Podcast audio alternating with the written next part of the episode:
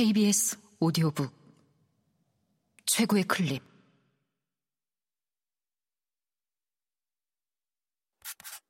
KBS 오디오 북. 셜록 홈즈 회고록. 마지막 문제. 코난 도일 지음. 성우 김성희 장지민 읽음 나는 짐을 다 잃어버리고 아주 불편한 것을 참고 맨몸으로 여행할 만큼 젊지도 않았지만 이루 말할 수 없이 불명예스러운 기록으로 얼룩진 사람을 피해 숨어 다녀야 한다는 생각을 하니 솔직히 부하가 났다.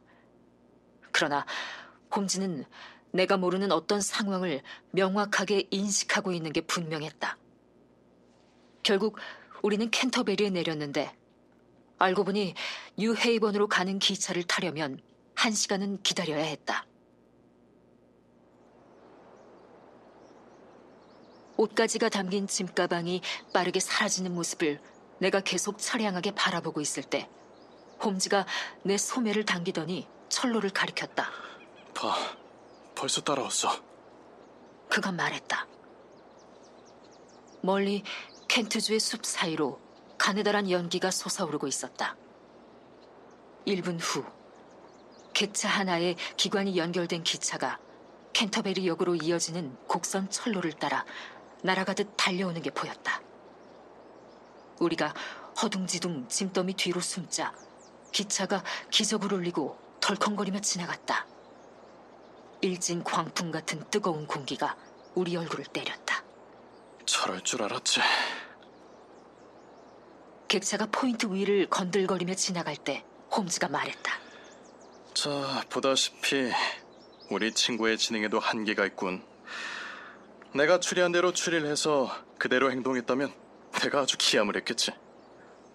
그는 우리를 따라잡아서 어쩌려는 속셈일까? 보나마나 나를 죽이려고 하겠지. 하지만 그가 그렇게 나온다면 나한테도 다 수가 있어.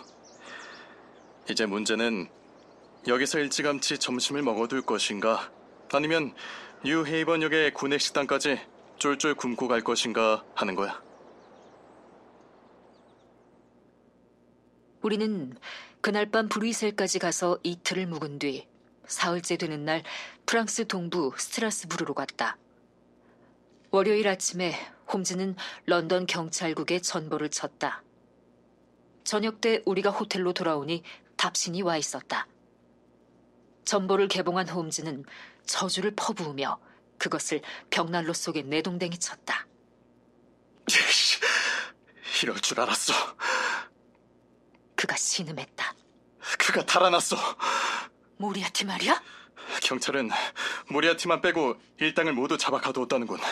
하지만 모리아티는 경찰에 따돌렸어. 물론 내가 잉글랜드를 떠났으니 그를 상대할 사람이 없었겠지. 하지만 그 사냥감을 경찰 수중에 넘겨준 줄만 알았는데. 왓슨, 자넨 잉글랜드로 돌아가는 게 낫겠어. 왜? 이제 나와 함께 다니는 것은 위험해. 그 인간은 할 일을 잃었어. 런던으로 돌아가면 황당하겠지. 그의 성격이 내 생각대로라면 그는 나에게 복수하려고 전력을 다할 거야.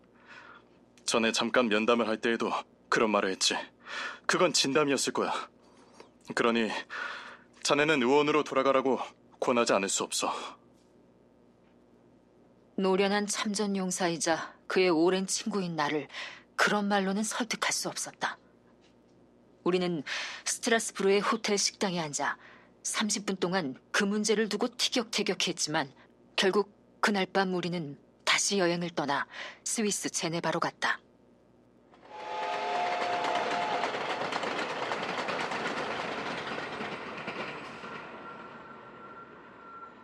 우리는 론강 골짜기를 배회하며 멋진 한 주일을 보내고 로이크시로 빠져서 아직 눈에 파묻힌 겜미파스를 넘은 다음 인터라켄을 경유해 마이링겐으로 갔다. 그것은 멋진 여행이었다. 산 아래는 가냘픈 신록의 봄인데 산 위에는 처녀처럼 순결한 백색의 겨울이었다. 하지만 홈즈는 앞에 놓인 어둠을 한순간도 잊지 않고 있는 게 분명했다. 포근한 알프스의 마을에서나 호젓한 산속 고갯길에서 홈즈는 우리를 스쳐 지나가는 모든 사람들의 얼굴을 예리하게 주시하며 눈을 번뜩였다. 그런 모습으로 미루어 볼 때 그는 우리가 어딜 가든 끝없이 따라다니는 위험에서 벗어날 수는 없다고 확신하는 모양이었다. 한 번은 이런 일이 있었다. 우리가 갯미파스를 넘기 위해 애수어린 다우벤 호숫가를 지나갈 때 오른쪽 산등성이 벼랑에서 떨어져 나온 거대한 바위가 요란한 소리를 내며 굴러떨어져 우리 뒤에 호수에 빠졌다.